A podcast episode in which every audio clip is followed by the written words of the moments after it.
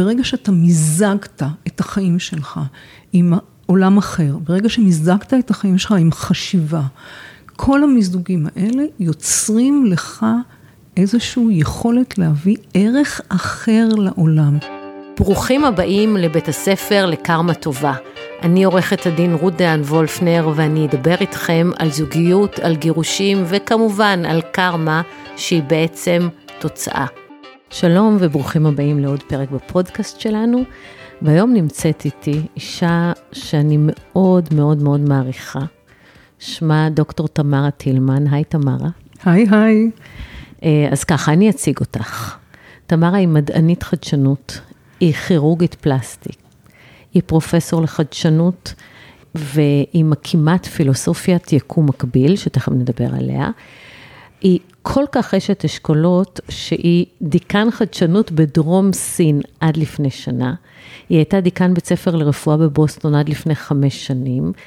אה, היא עשתה דוקטורט בנושא פרדיגמות במדע, ולדעתי יש עוד מיליון דוקטורטים ודברים שעשית, ואנחנו עוד לא מזכירים אותם. נגיע לזה.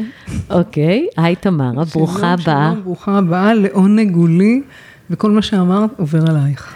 אז, אז אני הכרתי את תמרה כשעשיתי אצלה קורס שנקרא יקום מקביל. אני לא יודעת להסביר, אני לא יודעת להסביר בדיוק מה, מה זה יקום מקביל, אבל אני יודעת שהקורס הזה נתן לי כל כך הרבה כלים שהשתמשתי בהם באופן מיידי, וששינו לי את המחשבה ושינו לי את ה...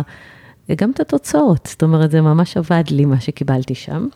ומרוב שהתלהבתי, אז ביקשתי מתמרה לבוא להתראיין, ואנחנו עומדות לקיים שיחה מאוד מאוד מעניינת ומרחיבת uh, תודעה ואופקים.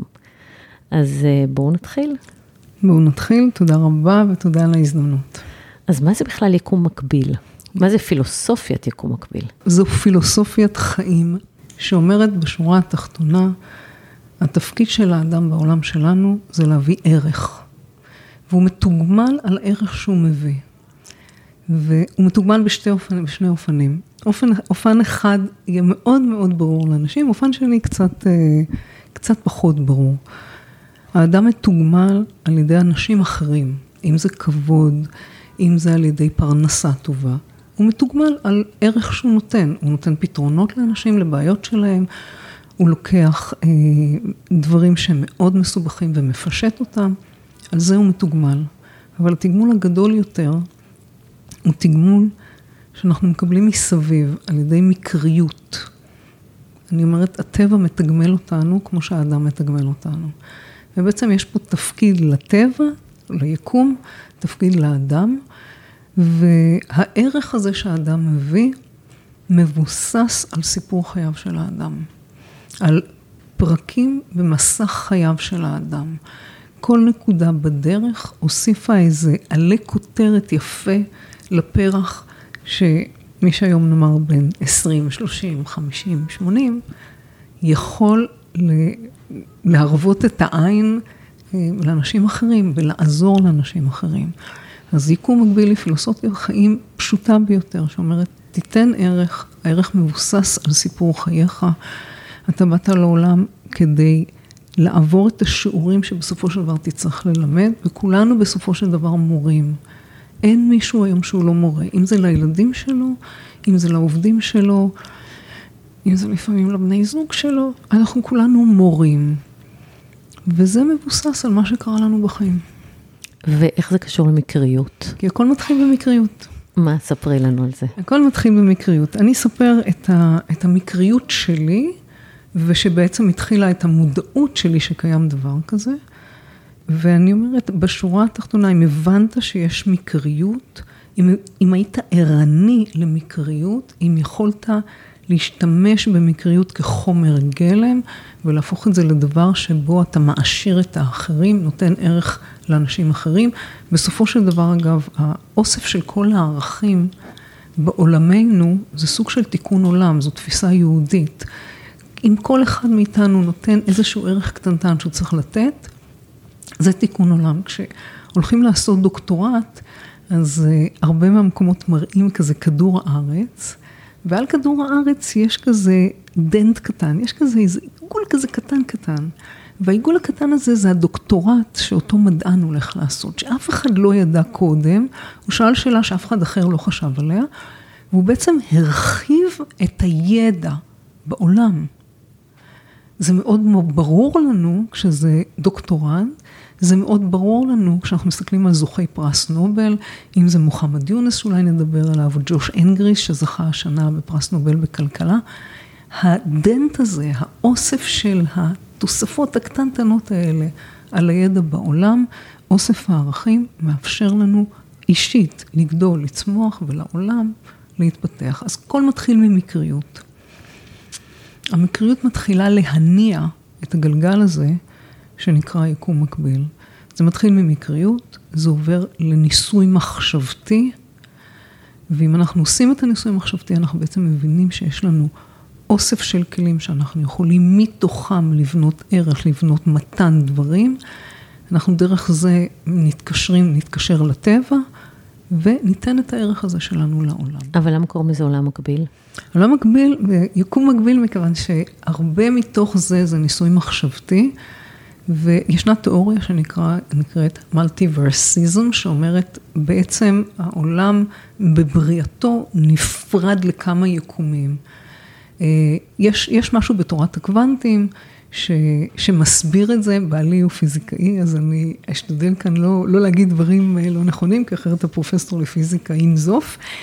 אה, יש הסתברות סטטיסטית לכל דבר בעולם.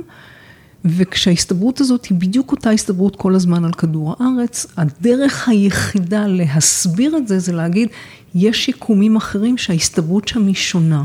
למשל, נניח שיש התפלגות של אנשים שמנים בעולם, בסדר? עכשיו, נניח שכל ההתפלגות הזו היה רק סוג אחד של אנשים ששוקלים 85 קילו. אין יותר, אין פחות ואין יותר. זאת אומרת, הטבע הוא בעצם, הוא מאוד אה, רב גוני. לכן יש לך עקומה גאוסיאנית לכל דבר בעולם, ואם לא הגעת לעקומה הזאת, הדרך היחידה כדי לפתור את זה... אני חושבת שאת עוברת פה למדע שאנחנו פשוט לא מצליחים לעקוב אחרי הגאונות פה. אז לא, זה לא שלי, זה לא, לא אצלי. רגע. אז בואו נדבר רגע בכל זאת. אני אנסה לפשט את זה, תגידי לי אם הבנתי נכון. כן. כשאת מדברת על יקום מקביל, זה אומר שבעקבות, אם לא הייתה את המקריות הזאת, אולי החיים שלי היו נראים אחרת. נכון. אם הייתה, זה כמו דלתות מסתובבות, כאילו לשטחיים בינינו, מי שראה את הסרט דלתות מסתובבות, אז מה היה יכול לקרות אם היא לא הייתה מפספסת את הרכבת, ומה היה יכול נכון. לקרות אם היא מפספסת את הרכבת. לזה בעצם את קוראת, את אומרת, מקריות מסוימת בחיים ניווטה את החיים שלנו למקום אחר, למעין נכון. יקום מקביל. נכון, עכשיו, יש, יש אה, במדע משהו שנקרא ניסוי מחשבתי. בניסוי המחשבתי, זה אלברט איינשטיין הכי מוכר בניסוי המחשבתי, ש, שבו הוא דיבר על אה, אם יש גל במהירות האור ואני רוכב על הגל, מה קורה למהירות שלי, אבל הוא עשה את כל הניסויים שאי אפשר היה לעשות את זה במעבדה, בראש. והוא אמר, אם זה ככה, התוצאה זה ככה, אם זה ככה, התוצאה זה ככה. כלומר, אפשר לעשות הרבה מהדברים שקרו לנו, בלי שקרה אירוע, כי יקום מקביל זה באמת במקביל חיים בשני מקומות, אבל הרבה מאוד אנשים שהם גם וגם בחיים. יש לנו המון אנשים שמסתובבים בינינו, שהם גם כלכלנים, והם גם מורה ליוגה, והם גם וגם וגם וגם, ובעצם בכל אחד מהמקומות האלה הם חיים ביקום אחר. אתה בא ל... אני מכירה מישהי שהיא אה, הייתה, הייתה בקורס שלנו, נחמה עידו, והיא כלכלנית, היא מנטורית כלכלית, אבל היא גם מורה ליוגה בגנים וגם עושה מפיקה של אירועים.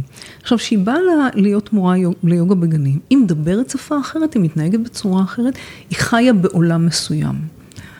במקביל, אחרי שעתיים, היא הולכת להפיק אירוע ענק שמשתתפים בו אלפיים אנשים, ושם זה בכלל משהו אחר. היא אדם אחר, היא מתנהגת אחרת, ובעצם אנחנו הרבה גם וגם, אנחנו מתנהגים אחרת בבית, אחרת בעבודה, אנחנו חיים המון במקביל, ביקומים מקבילים, ועד שלא מיזגנו אותם, וכאן זאת העבודה, עד שלא מיזגנו אותם, על זה קיבל בעצם אה, השנה ג'וש אנגריס מ-MIT, אה, פרס, פרס נובל, נובל לכלכלה, על היכולת שלו לעשות תרגיל מחשבתי, ואחר כך להוציא אותו למציאות, שזה מרתק בכלל מה שהוא עושה, אם יהיה לנו זמן לדבר.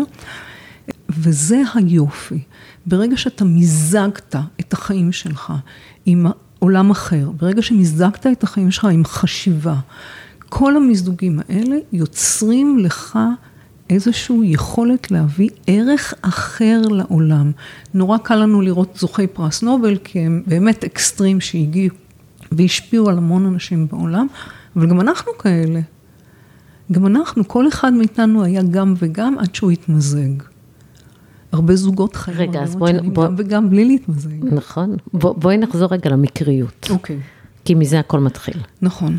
אז תספרי לנו על המקריות, שמה שעורר אצלך את העניין הזה של הוואלה, יש פה מקריות. אז uh, היו לי שני מקריות, אחד מקצועי ואחד אישי. אני אספר את האישי, אני אספר את המקצועי, כי מהאישי הגיע בעצם הפילוסופיה הזאת של יקום מקביל, מהמקצועי הגיע עוד דוקטורט שאותו עשיתי בהולנד, על תפיסות שגויות במדע. אז במקריות האישית, אני אה, כירורגית פלסטית, מנהלת אה, יחידה בבית חולים השרון לסרטני עור, זה נקרא ניתוחי מוס. אני יוצאת בבוקר, כל בוקר אני הולכת על שפת הים, ויש לי את אותה הליכה כל חיי. אני הולכת הלוך וחושבת על בעיה, הולכת חזור וחושבת על פתרון. ככה אני כל השנים עוברת על הפציינטים שאני מנתחת, שעה חמש וחצי, רבע לשש בבוקר, הלוך בערך עשרים דקות, מי הפציינטים היום, מה הבעיה, מה יכול לצאת לא בסדר, חזור, מה הפתרון הכי טוב, מה זה הפתרון הכי טוב, הכי מהיר, צלקת הכי קטנה, אה, והפציינט בלי עיוותים במקומות אחרים. וככה אני עובדת כל חיי. אז באחד הימים, זה היה בנובמבר לפני 18 שנה, אני יוצאת מהבית שלי בכיכר המדינה, חוזרת הביתה, מתקלחת, נוסעת לבית חולים השרון. בדרך איפה שיש היום סבידור, מרכז, אה, היה אה, אה, רמזור שלא תמיד עבד, לפעמים הוא כן עבד, לפעמים הוא לא עבד. ואנחנו, אני חוצה את הצומת, הוא לא עובד באותו יום, אני אומרת יופי, אני אוכל לנסוע, ובצד השני יש עצור, עולה רכב מאיילון מאוד במהירות, לא עוצר, ונכנס בי, האוטו טוטלוס. לא רק שהאוטו טוטלוס, אלא אני... אה, אני מצלצלת אה, לאחד מהאחים שלי, אנחנו כולם אה, גרים באותה סביבה. ואני אומרת לו, תעשה לי טובה, בוא תיקח אותי לבית חולים, יש לי היום איזה חמישה ניתוחים, והאוטו הלך לעזלזל. אז הוא אומר לי, אוקיי, בסדר, איפה את נמצאת? אני אומרת לו, איפה אני נמצאת? הוא אומר, וצלצלת למייק. אני... שמייק זה בעלך. מייק זה בעלי, אז אני מתעלמת מהשאלה, אני לא מבינה את השאלה. ואז הוא אומר לי, צלצלת למייק, אני אומרת לו, מי זה מייק? אז הוא אומר לי, זה בעלך, אל תזוזי, אה, אני שולח אמבולנס, long story short, זעזוע מוח, וויפלש, אה, פגיעה ביד שמאל, פגיעה ברגל ימין, הייתי מנוטרלת לחלוטין חודשיים, אה, הרופאים של שיקום אמרו לי שנתיים, אין מה לדבר בכלל על לחזור לפעילויות. ואז אני שוכבת לי במיטתי, ואני בעצם כל מה שאני מלמדת היום בקורס יקום מקביל זה בדיוק הדבר הזה. יש לך תקופה מסוימת, מה הדבר הכי חשוב שאני יכולה לעשות כדי להמשיך להביא ערך, כדי שאני אוכל להיות אדם תורם. כי לקחת כירורג, דרך אגב כירורג, אתה שולח אותו לחופשה, הוא נהיה חולה, הוא רגיל לעבוד, יש לו רמה של אדרנלינים בדם. כירורג הולך לחופשה כירורגית, היום הראשון השני זה הסתגלות.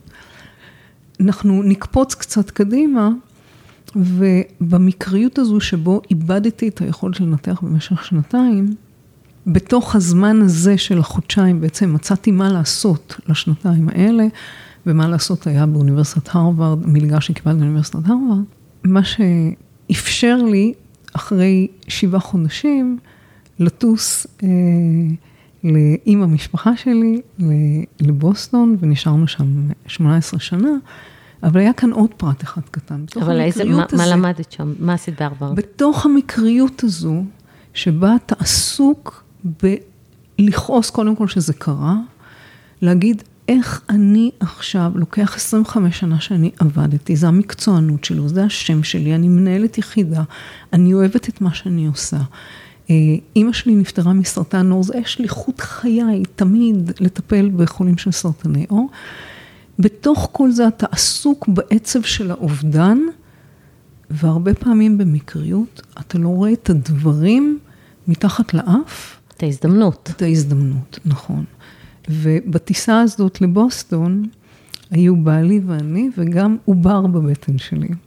והתאונת דרכים הזו אפשרה לי, ואפשרה בעצם לבעלי ולי, להביא ילדה לעולם. יש לי מחלת דם שמחייבת אותי לקבל, אה, בכל פעם שאני בהריון בשלב מאוד מאוד מוקדם, אה, זריקות נגד קרישה. אה, איבדנו הרבה מאוד עוברים.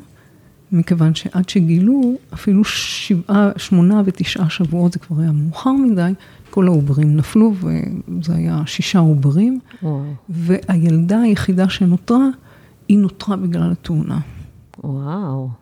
היא בעצם, כשהגעתי לחדר מיון, אה, אחת מה, מהבנות שעבדו יחד איתי בחדר ניתוח, זה היה באיכילוב, אבל אה, היא וידאה שיקחו לי בדיקה אל בית ה-HCG, לראות שאני לא בהיריון, כי כל הזמן אני יצאתי, נכנסתי בהיריון מהפלות טבעיות, אה, והיא אמרה, לא עושים לה CT, לא, לא לסכן את העובר, היא בעצם הצילה את העובר, וגם זה שהיא אמרה לקחת בית ה-HCG, שאתה לא עושה את זה בדרך כלל בתאונת דרכים, זה לא מעניין, בשלב מאוד מוקדם התחלנו במתן של אה, נוגדי קרישה, וככה נותרה לנו ילדה אחת.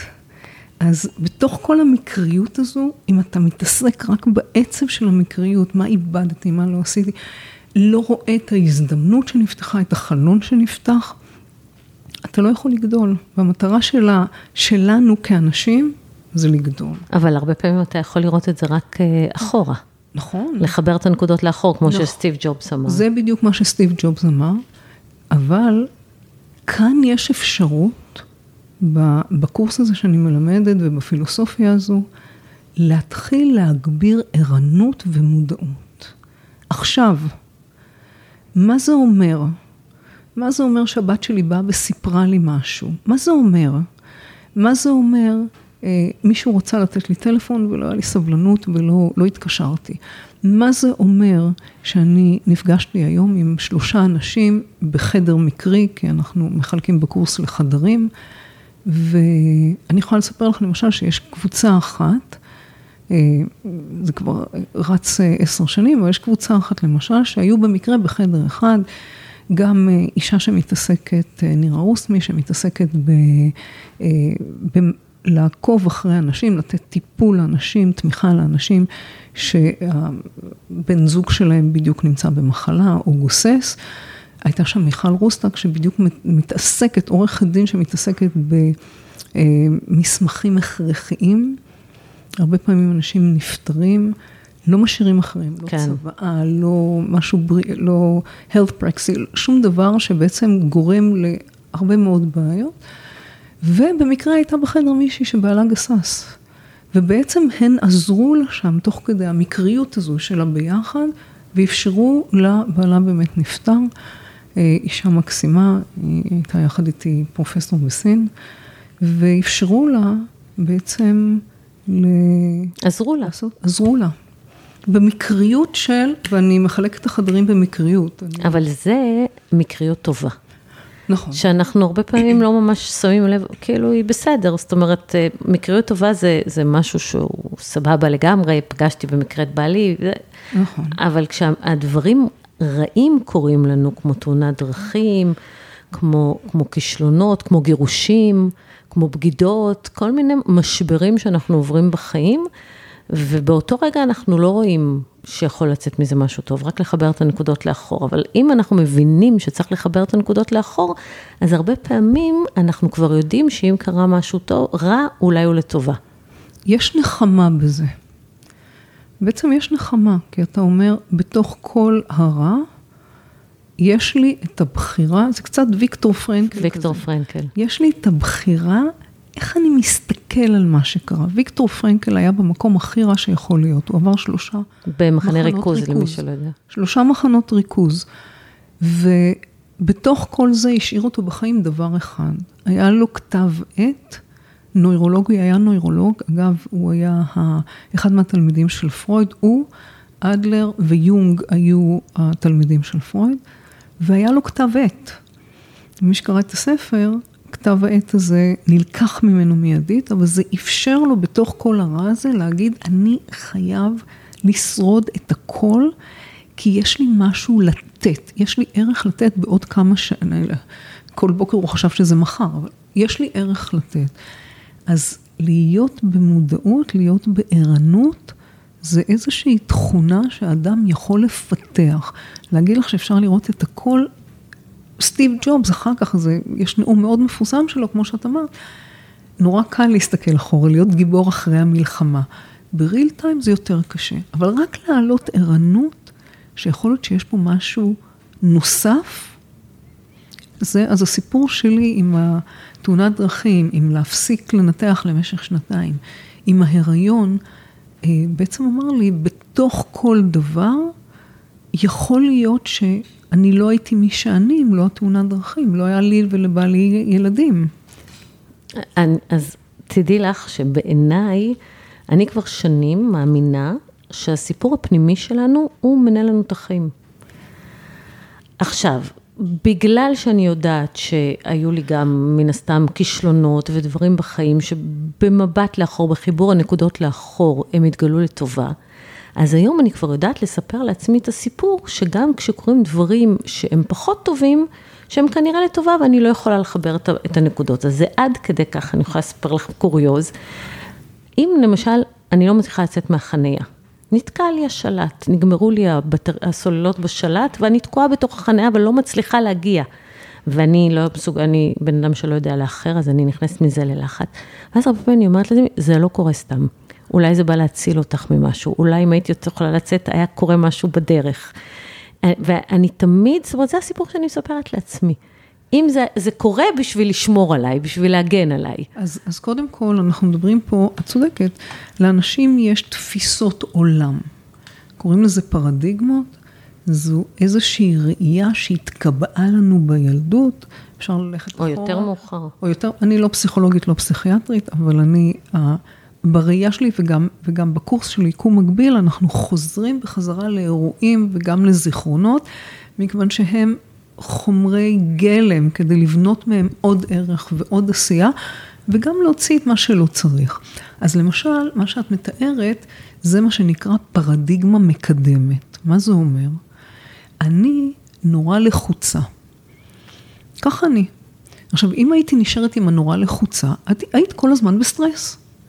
עכשיו, את מספרת לך סיפור שזו פרדיגמה מקדמת. להיות בסטרס זו פרדיגמה מגבילה, כן? תפיסת חיים מגבילה, כל הזמן להיות בסטרס.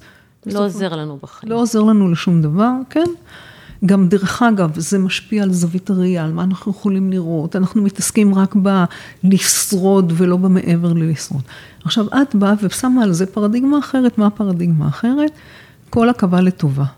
לא, הכל קורה לטובה, זאת אומרת, זה בא להציל אותי ממשהו אחר. נהדר, זו פרדיגמה ששומרת עלייך בחיים. קודם כל היא שומרת עליך מפני סטרס, שזו הבעיה הכי רצינית היום בכל העולם, בכל הנושא של לונג'ביטי, ויטליות, מדברים במקום הראשון על אדפטציה לסטרס היום. אז זה שומר עלייך. והדבר השני, זה מביא ראייה אופטימית לחיים, וזה דבר מנחם. ראייה אופטימית לחיים זה דבר מנחם. מה זה אומר דבר מנחם? זאת אומרת, אה, ללכת ולראות, את, את יודעת, יש את הסרט אה, רשומון. הסרט רשומון, אקירה קרוסאו בשנת 1959 עשה אותו, הוא, הוא קיבל גם אה, אוסקר באותה שנה לסרט הזר. סיפור אה, עממי, יפני, על אה, אנשים שיושבים מחוץ לשער של קיוטו, השער העתיק של קיוטו, וקורה אירוע, ובאירוע הזה נרצח הבעל של איזושהי אישה. עכשיו מגיעים ארבעה אנשים ונותנים זווית אחרת למה שקרה שם. כל אחד מספר סיפור אחר. זה לא אותו סיפור. זה בכלל לא אותו סיפור. ואז הצורה שבה אתה מסתכל על דברים, אז שכוללת את הזווית ראייה פיזית, כל אחד עכשיו יכול לשים ידיים, שני ידיים משני הצדדים של הראש, להסתכל קדימה, להזיז את עצמו ימינה, ופתאום גם לא שומעים אותו במיקרופון, וגם הוא פתאום ראה דברים אחרים. באמת ראית דברים אחרים. אבל אם אתה אופטימי, אתה נותן פירוש חיובי למה שראית. זאת אומרת, אם קרה משהו, סימן שיש משהו אחר כך שזה יכול להועיל לי. העניין הזה של להיות אופטימי, לשמור על אופטימיות, מצוין ללונג'ביטי, אנחנו יודעים שזה חשוב גם לאושר וגם לבריאות, וגם מעודד אותך לעשייה. מעודד אותך לעשייה. כי אם אתה תשבי, אם תשבי באוטו והכל זה בסטרס, ואני לא יכולה לנסוע, ואני לא יכולה לצאת, ואני... זה לא, זה לא מקדם. אם את אומרת, זה בסדר, אני לוקחת לי עכשיו פאוזה לחיים וממשיכה בעוד שתי דקות, למה? כי בינתיים קרה משהו ועבר ואני לא הייתי צריכה להיות שם. מעודד לעשייה, ההפך מלהגביל את עצמנו. הייתה אצלך פה אנבלה שקד, שדיברה על זה שאנחנו כולנו חיים קצת פחות מהפוטנציאל שלנו, כי אנחנו פוחדים לעשות. זה מעודד. יש פרדיגמות מעודדות, יש פרדיגמות מגבילות. מה, מה, את בכלל אה, חזק בעניין של פר, פרדיגמות. נכון. מה, תספרי רגע על הדוקטורט שעשית בעניין הזה. אז זה המקריות המקצועית שלי. אה. המקריות המקצועית שלי מתחילה ביום הראשון שלי להתמחות בכירורגיה פלסטית. אני בהדסה עין כרם, אני מגיעה, יש בהתחלה התחיילות, ואז אני רצה למחלקה, הם בדיוק הלכו לייעוץ בטיפול נמרץ, ושהייתה בקומה, לא זוכרת מה, שמינית, אני יודעת שהגעתי לשם חסרת אוויר, אה, והגעתי לשם, ועומדים מסביב למיטה של החולה, כל הרופאים של כירורגיה פלסטית, כולם גברים נעים, נפלאים, ומנהל המחלקה אומר, או, oh, טוב שהגעת, ומראה לי איזשהו נגע, ואומר, בואי נראה מה את חושבת על הנגע, אני אומרת מה אני חושבת על הנגע, והוא אומר, אז איך מוציאים את זה? כי זה היה נגע עגול, זה היה סרטן עור מסוג סקוואמוסל, פרטים, אה, ואני אומרת לו, צריך לעשות כאן, אפשר לעשות אה, כריתה עגולה, ואפשר לעשות כריתה בצורה של אליפסה, זו הייתה התפיסה. הוא אומר לי, כן, אבל עגולה אי אפשר לסגור, כי זה מה שכתוב בספרות המקצועית, והוא מצייר אליפסה על הפציינט, ואומר, אנחנו עוד מעט נלך לחדר ניתוח ואנחנו ננתח. ואז הוא שואל אותי, פרמטרים באליפסה, אני לא אלאה פה אנשים, אבל פרמטרים של אורך, רוחב וזווית שנוצרת בשני הקצוות של האליפסה.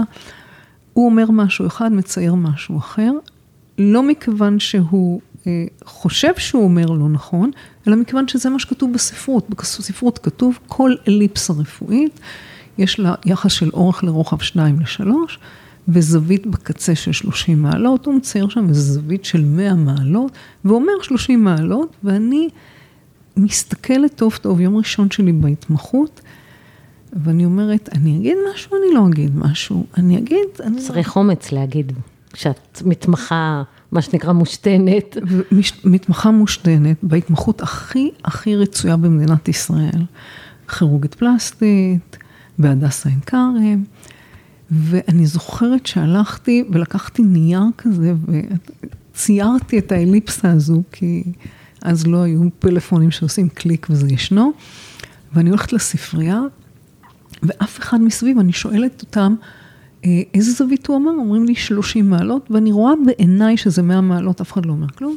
ואני מתחילה במסע של מחקר על אליפסות. ומה שמסקרן אותי במקביל זה שני דברים. אחד, למה בכלל אומרים שאי אפשר לסגור נגעים עגולים?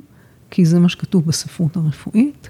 למה אומרים שיש גדלים מסוימים לאליפסה? ולמה אנשים שרואים משהו וכולם רואים שהוא לא נכון, לא יגידו אף מילה.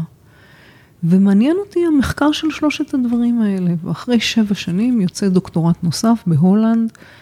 אה, בעניין של פרדיגמות שגויות, תפיסות שגויות במדע, שנובעות מזה שאנחנו הרבה פעמים לא רואים.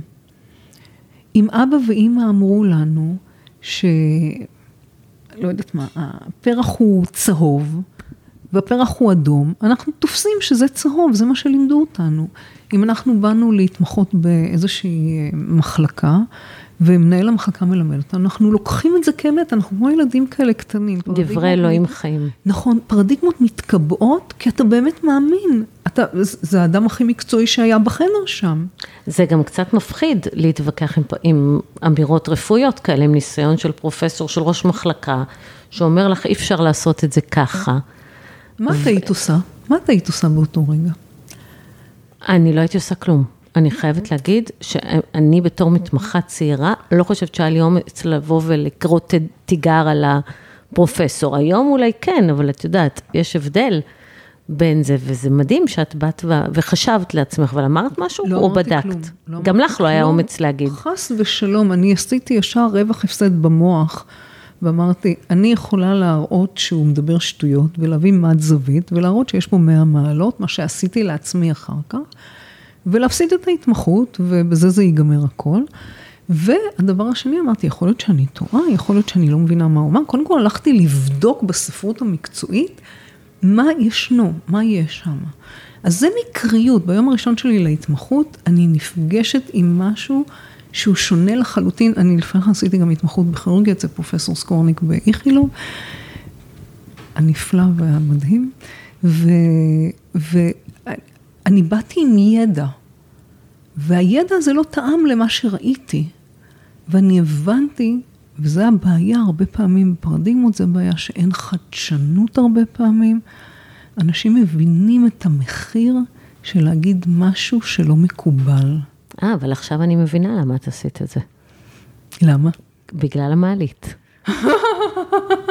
את עשית את זה כי את כל חייך לא, מנסה לחפש לא מה לא בסדר בתמונה. נכון. זה מה שעשית שם. נכון. אז למי, ש... למי שלא הבין עכשיו את הבדיחה הפנימית, את ההבנה הפנימית, ההברקה הפנימית, אה, אחד מהסיפורים שאני מספרת זה, כל אחד מאיתנו אה, בקורס הזה, יקום מקביל, מביא סיפורי ילדות, מכיוון שסיפורי ילדות מעצבים.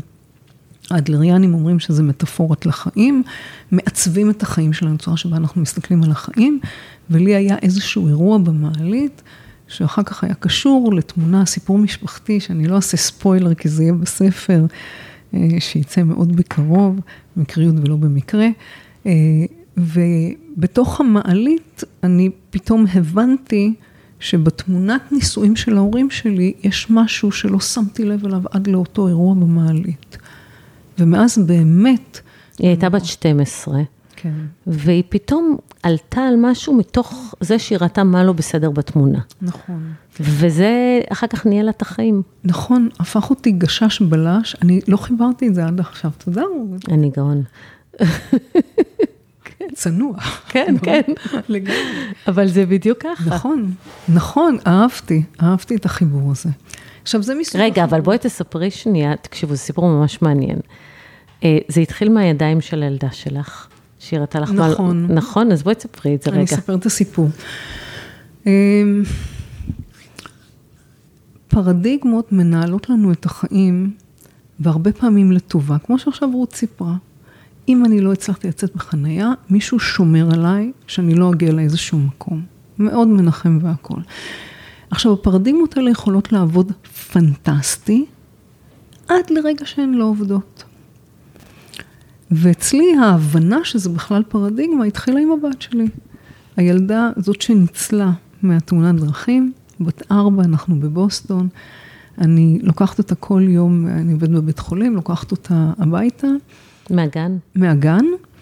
וכשאני מגיעה לגן, היא רצה בשמחה רבה ומראה לי את החתכים שיש לה ביד, היא נורא אהבה לטפס מונקי ברס כאלה על העמודים האלה, וכל הידיים שלה היו מדממות כל הזמן, והיא הייתה מראה לי, תראי מה יש, או היא הייתה מראה לי, אה, תראי איך הסנדוויץ' נפל לי לחול, וכל פעם היא הייתה מראה לי משהו לא טוב.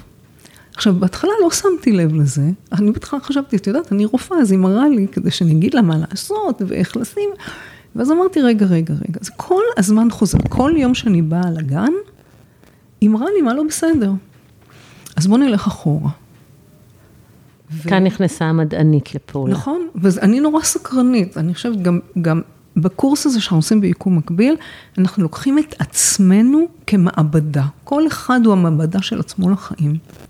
אז אני הולכת אחורה, ואני אומרת, אני יושבת עכשיו על מלגה בהרווארד, נקרא הרווארד קטליסט, שהיא, אה, את מי לא צריך לנתח חולים של מזוטליומה, מכיוון שיש איזשהו שלב שאם אתה מנתח, החולים האלה יכולים להידרדר ולמות בגיל צעיר, אחרי ניתוח. אני הולכת עוד קצת אחורה, ואני אומרת, רגע, לפני כן, כשעשיתי את הדוקטורט שלי, עשיתי גם כן מה לא בסדר במה שלימדו אותנו, זה ממש מה לא בסדר בתמונה הזאת של, ה, של האליפסה. כמו שסיפרנו, אני הולכת קצת אחורה, יש עבודת אה, דוקטורט שעושים במדעים, ברפואה, ובעבודת הרפואה שלי, אני, העבודה שאני עשיתי הייתה, לסיום המד, אה, התואר במדעי הרפואה, הייתה את מי לא כדאי לקבל לבית הספר לרפואה, מכיוון שהוא ייכשל בדרך. ואני הולכת ככה אחורה, אחורה, אחורה, ואז אני אומרת, מאיפה זה הגיע? וזה מסע מרתק, כי פתאום מתחבר לך איזשהו משפט של מה לא בסדר, מה לא בסדר בתמונה, שאני, ועשיתי קריירה מזהירה על מה לא בסדר בתמונה. עד שהגיעה הילדה הזאת, שכל הזמן מראה לי מה לא בסדר. זה, זה קורע את הלב, כן? זה, למה הילדה כל הזמן צריכה לדבר על דברים כאלה? ובמסע הזה אחורה, בסופו של דבר הגעתי לסיפור הזה במעלית, עם, עם משהו שגרם לי להבין שיש תמונה במשפחה שלא שמתי לב. לא נעשה פה ספוילר, זה ספוילר אלרט, בלי הספוילר. לא שמתי לב למשהו בתמונת הנישואים של הוריי, וזה קשור למשקפיים, ובעצם ללכת קדימה מאותה נקודה, ומאוד יכול להיות שזה היה לפני גיל 12, אבל קלטתי את זה שם בגיל 12, אני בעצם רואה בכל מקום מה לא בסדר. אני נכנסת סדרתית למלונות ומסדרת מחדש את החדרים. אני מגיעה לארגונים ואני עושה מהפכה בכל ארגון. אני רואה איך, כמו שאת סיפרת את סיפרת לי על חיל, על, על חיל האוויר, תספרי את הסיפור הזה שלך. על המטוסים. אה, שאני אה, הייתי מדריכת זיהוי מטוסים, והיו כל מיני מטוסים בזירה, זאת אומרת, בזירה זה במדינות ערב, שמלמדים את החיילים בנ"מ, היום זה הגנה אווירית, אז היו כל מיני מטוסים דומים, שהיינו צריכים ללמוד להבדיל ביניהם, למשל אם זה F-15 שלנו ומיג 29 של אה, סוריה, אני לא זוכרת כבר למי היה את זה, אז אה, היינו מלמדים אותם את הדקויות, ואז יום אחד פשוט אמרתי, רגע, למה לא לשים את המטוסים הדומים בתוך טבלאות? ועשיתי טבלאות כאלה שאני חושבת שעד היום מלמדים איתם, ש, של השוואה בין מטוסים, זה לא היה קיים עד אז, אבל אני ראיתי כאילו את, ה, את המטוסים האלה בתור טבלאות, מבט צידי, מבט עילי, תחתי ומבט קדמי. וסידרתי את זה, וזהו, וככה מאוד זה... מאוד שיטתי. כן. מאוד שיטתי, זאת אומרת, את נתת להם כלי, אגב, זה נקרא חדשנות חינם. שזה תחום בתוך חדשנות אה, שהוא מאוד אה, מתפתח. אה, את, את באת מתוך זה שראית איזשהו צורך, ראיתי דפוס. מלמדת אחרים, את רואה דפוס שקיים אצל אחרים, ואת בעצם את אומרת, אני לא צריכה להשוות מטוס קטן למטוס גדול, אני צריכה להשוות את כל המטוסים הקטנים. אני צריכה להשוות את כל המטוסים הגדולים, ואת בעצם רואה פרדיגמה, כן? זה היכולת שלך לראות מבנים, מבנים, מבנים, ואת בעצם נותנת. לקבוצה שלך, למפקד שלך, אגב, מה הוא חשב על זה? הוא מאוד התלהב. אני קיבלתי בגלל זה מדריכה מצטיינת, ו- ואחר כך שכפלו את זה, זה, זה עד היום לדעתי. ומה הוא אמר? כי נורא חשוב הוא, הוא, הוא, הוא, הוא התלהב, הוא הראה את זה למפקד שלו, לסגן אלוף, המפקד טייסת, mm-hmm. ואמר לו, תראה את זה. ו... הבנתי שמתלהבים. אבל הרבה פעמים האנשים האלה גם יגידו, איך לא חשבתי על זה? אה, זה אני לא יודעת. איך לא חשבתי על זה? זה הביצת קולומבוס, כן? שקולומבוס עשה במשתה, אה, וביקש מכל האצילים שם להעמיד אה, ביצה על השפיץ. איך לא חשבתי מה, מה, תספרי את הסיפור הזה. אז, אז קולומבוס שהיה מגלה, אה, הוא היה בכלל איטלקי והספרדים, ולקחו אותו והבטיחו לו הרים וגבעות אם הוא ימצא, אם הוא יגיע להודו מכיוון מערב. למה? מכיוון שכל מה שקשור לכיוון מזרח נחסם באותה תקופה. אה, אם על ידי מלחמות ואם על ידי... אה, פיראטים. וכן, ופיראט... ובעצם אף אחד לא ידע שיש אפשרות להגיע דרך האוקיינוסים להודו, והוא יצא ארבע פעמים במשלחות. ובכל אחת מהמשלחות האלה, דרך אגב, עד היום קוראים לאיים הקריביים, שהוא חשב שהוא הגיע להודו, איי הודו המערבית. כן. מכיוון שהוא קיווה שהוא אכן הגיע מאותו כיוון לאיי, הודו, ואז הוחזר בחזרה, כדי, עשו משתה כדי לתת לו את כל מה שהבטיחו מראש, והבטיחו לו הרים וגבעות, ואחוזים מהסחר, ובאו אצילים ואמרו, זה לא חוכמה, נתנו לו את כל הכסף, את כל הספנות, את כל הדברים, ואז הוא אמר, זה לא חוכמה, בואו נשאל אתכם שאלה, אם אתם לא תצליחו לענות, אתם תבינו מה זה לא חוכמה, והוא אמר, קחו בבקשה ביצים, הלך למטבח, אה, הכינו ביצים קשות, והוא אמר, קחו את הביצה הקשה ותעמידו אותה לשפיץ. וכל האצילים ניסו, ואף אחד מהם לא הצליח, ואז קולומבוס לוקח את הביצים ונותנת לה מכה כזה בשפיץ ומעמיד אותה. והוא אומר, זה לא חוכמה, אחרי שאני עשיתי את זה, עכשיו לשאול אתכם איך מעמידים ביצה קשה על השפיץ. ויש הרבה מאוד דברים שזה לא חוכמה, זה, זה להיות, להיות גיבור אחרי מלחמה. אחרי מעשה. אחרי מעשה, נכון. אז זה לא חוכמה, אבל... זאת אומרת שדברים שאחר כך כבר יודעים, אז, אז זה לא חוכמה, אבל לחשוב על זה בפעם הראשונה, זאת החוכמה. החוכמה היא בפעם הראשונה, והחוכמה היותר גדולה היא לא להפסיק לשאול את עצמך שאלות. לא להפסיק, לא לקבל שום דבר כמובן מאליו, כי הקבלה של המובן מאליו היא קצת כזאת, היא נורא נוחה, זה אזור נוחות, אבל היא גם קצת מרדימה. והעולם היום, כל מה שמעניין את העולם היום, זה חדשנות שהיא פתרון לבעיות שישנם, ואתה כל הזמן צריך לזוז עם החשיבה הזאת על החדשנות, ולכן אתה לא יכול להישאר באותו מקום. האדם צריך כל הזמן לשאול שאלות. דרך אגב, את קיבלת אה, אה, פרס מממשלת סין בגלל חדשנות. נכון, על לימודי חדשנות. קיבלתי, אה, קיבלתי ממחוז גואנדונג, שזה המחוז הדרומי של סין, אה, על תוכנית שאני פיתחתי ללימודי חדשנות, זה לימודי חדשנות לסטודנטים באוניברסיטה. סינים, כן? סינים, כן. עכשיו, לימודי חדשנות מכיוון שונה.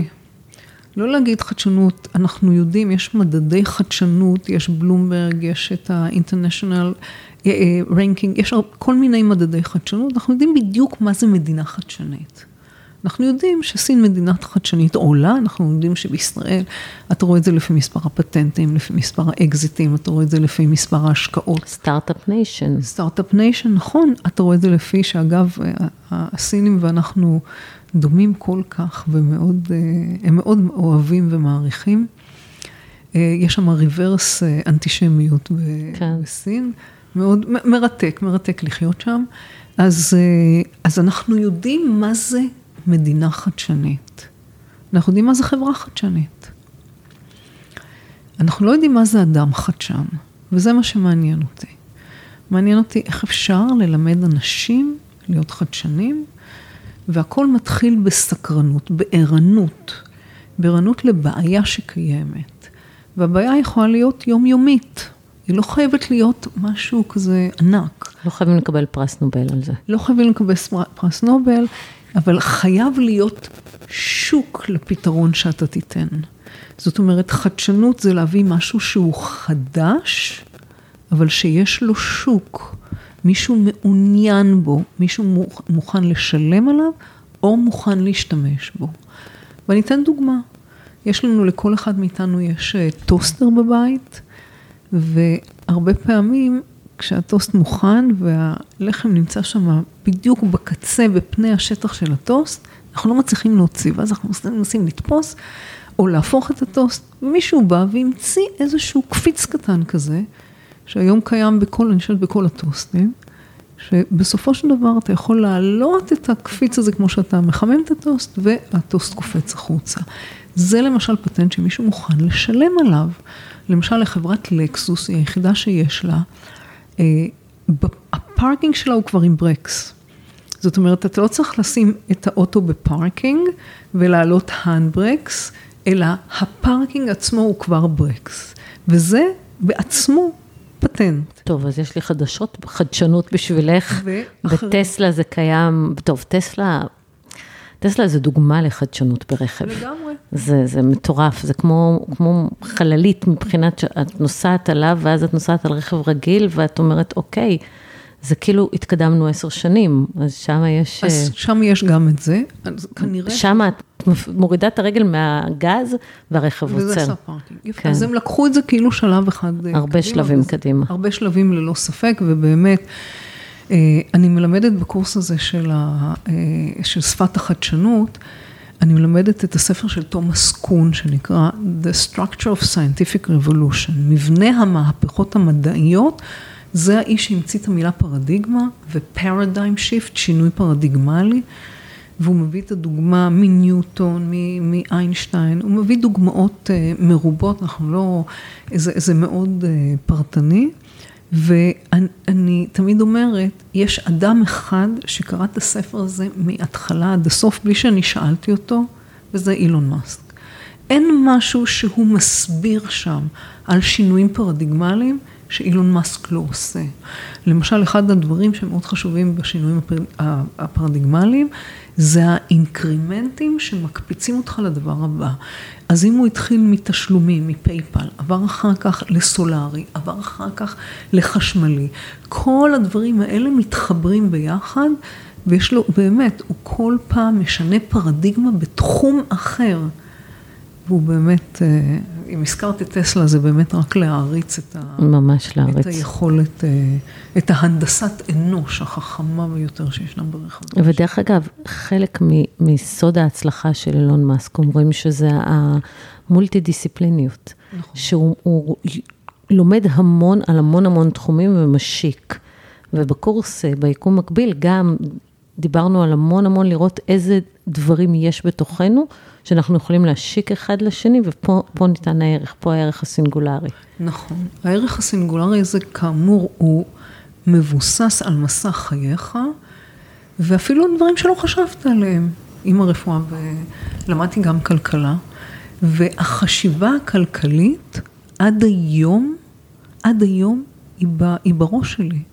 זאת אומרת, כשאני עושה אה, למשל קורס, כשאני עושה, כותבת ספר, החשיבה שלי היא תמיד כלכלית, ביקוש היצע, כל העקומות הכי בסיסיות שישנם, ביקוש קשיח, את יודעת שיש מושג כזה, שיש מוצרים שיש להם ערך כל כך גבוה, ערך סינגולרי כל כך גבוה, שישלמו עליהם לא משנה מה יהיה המחיר.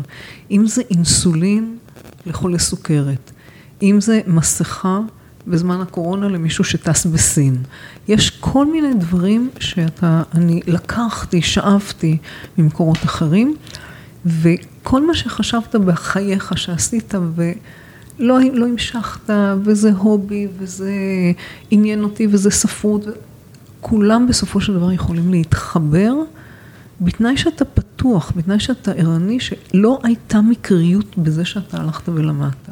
סטיב ג'ובס, יש לו סיפור מאוד יפה על זה. עם הקליגרפיה. עם הקליגרפיה, נכון, נכון שהוא אה, עזב את האוניברסיטה, ההורים שלו, איך את אומרת את זה, כמעט ישבו עליו שבעה, שהוא עזב את האוניברסיטה והוא התחיל לשמוע הרצאות חופשיות, כי פתאום הוא לא היה חייב אה, זה, והוא הלך לקורס קליגרפיה, שזה כתיבה תמה, סתם זה עניין אותו.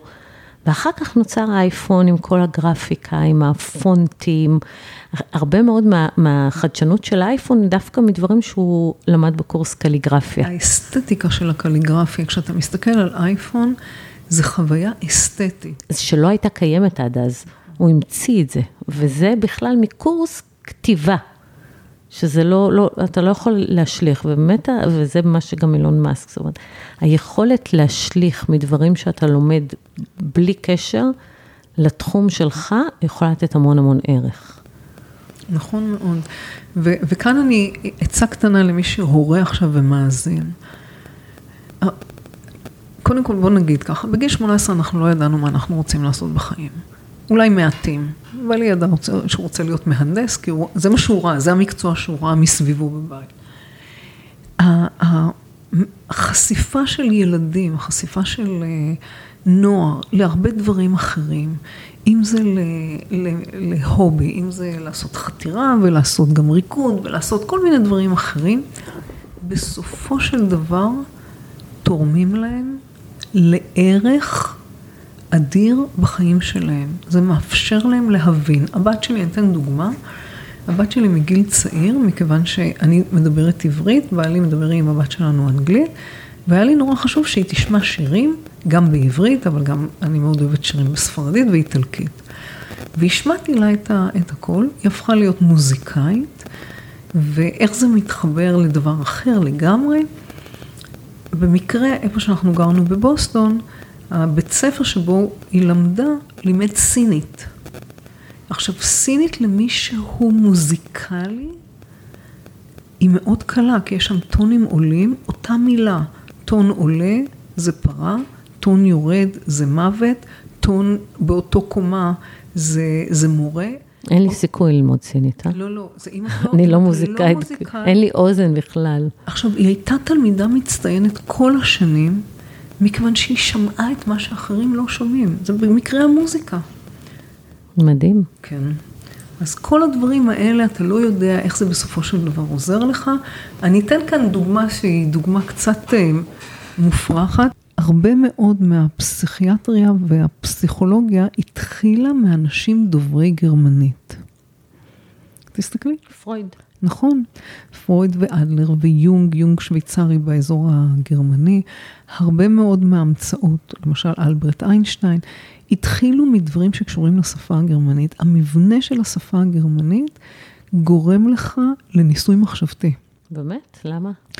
אה, הצורה של המילים, עכשיו אני, עכשיו אני מתחילה ללמוד גרמנית גם, הצורה של החיבור בין המילים מאפשרות לך חשיבה אחרת.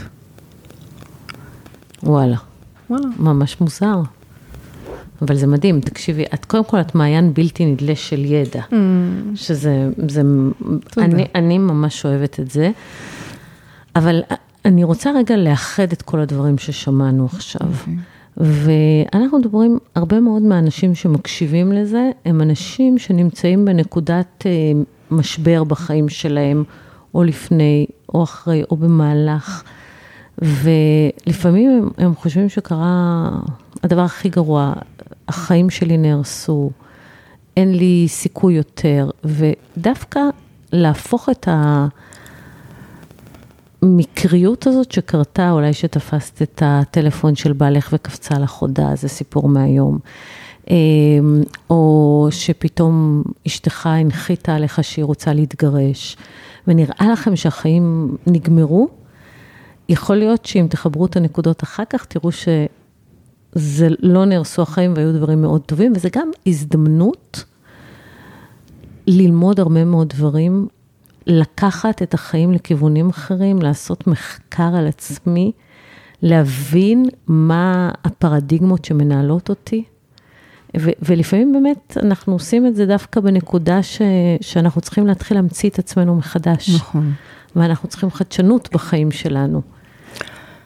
אה, הנקודה הזו של מקום שבו האדם הוא פסימי, אה, פתאום נחת עליו משהו, זו מקריות לא בתנאים שלי. עכשיו, אני לא יכולה לשנות את זה, זה קרה.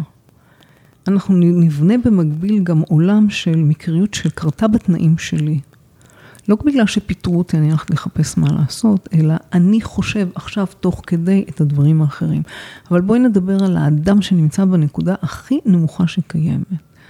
בנקודה הכי נמוכה שקיימת, אה, בדיוק אה, היום הייתה לי קליינטית כזו, ולייעוץ עסקי על עסק שיש לה, והיא נמצאת בנקודה מאוד נמוכה, והיא אמרה, אין לי מה להפסיד יותר. בנקודה שאין לי מה להפסיד יותר, זה נקודה אופטימית. למה? אם אין לך מה להפסיד, אתה מוכן לעשות הכל. נכון. אין לך מה להפסיד. אז הדבר הראשון שתעשה, תתאהב בעצמך. אז זה, זה מאוד מאוד קשה שנמצאים בכזה משבר נכון, נכון, זהות נכון. ואישי, ואתה בערך עצמי הכי נמוך שלך. אבל אין לך עכשיו מה להפסיד. אתה נמצא בנקודה שאין מה להפסיד. עכשיו תתאהב בעצמך ותהפוך את עצמך למעבדה. מה זה להפוך את עצמך למעבדה? אחד, ללכת אחורה, ושתיים, ללכת קדימה. בללכת אחורה, לנסות להבין איך אני חושב, איך אני פועל, מה הפרדיגמות שמעסיקות אותי, למה קרו הדברים שקרו, ואחרי שהתעסקנו בלמה, להתעסק בה למה זה קרה. שזו התעסקות אחרת. למה זה קרה? אני יכולה לספר לך שהייתי עכשיו בבית חולים, והיו שם שתי נשים שישכבו אחת ליד השנייה מיטה לאחר ניתוח, שתיהן עברו ניתוח מאוד דומה, אבל לשניהן הייתה גם מחלה אחרת. ובמקרה הם שכבו אחת ליד השנייה. ובעצם אף פעם הרופאים לא חיברו את הנקודות האלה, שתיהן היו מדוכאות משני הדברים האלה, מחלות שונות ומשונות, אחת זה מחלה אוטואימונית והשנייה היא מחלה סרטנית. ואז הסתבר שהמחלה הסרטנית גרמה למחלה אוטואימונית. ואם הן לא היו שוכבות אחת ליד השנייה ולא הייתו מספרות אחת לשנייה בלילה ממה הן סובלות, שהן סובלות אותו הדבר במשך שנים, וכולם מסתכלים עליהן בצורה שונה ומשונה, הן גם לא היו מגיעות לפתרון. אז קודם כל, להתחיל להפוך את עצמך למעבדה, לשתף את מה שיש. זה קשה, אני יודעת שזה קשה בנקודה. עכשיו, אם מישהו נמצא בנקודה של burned out, זה בלתי הפיך, זו נקודה קשה ביותר. יש לפני כן סממנים, כשעוד יש לך ויטליות שאתה מוכן לעשות, אבל גם להתחיל את המסע הזה של המקריות. אם זה קרה, אני לא יכול לשנות את מה שקרה, אני יכול להתאבל על מה שקרה, ועכשיו אני יכולה לחשוב על הלמה. למה זה קרה. ואם אתה יכול לעשות זום אאוט או זום אין וללכת שנים לאירוע אחר, גם כן אולי לא היה חיובי, לא עברת בחינה.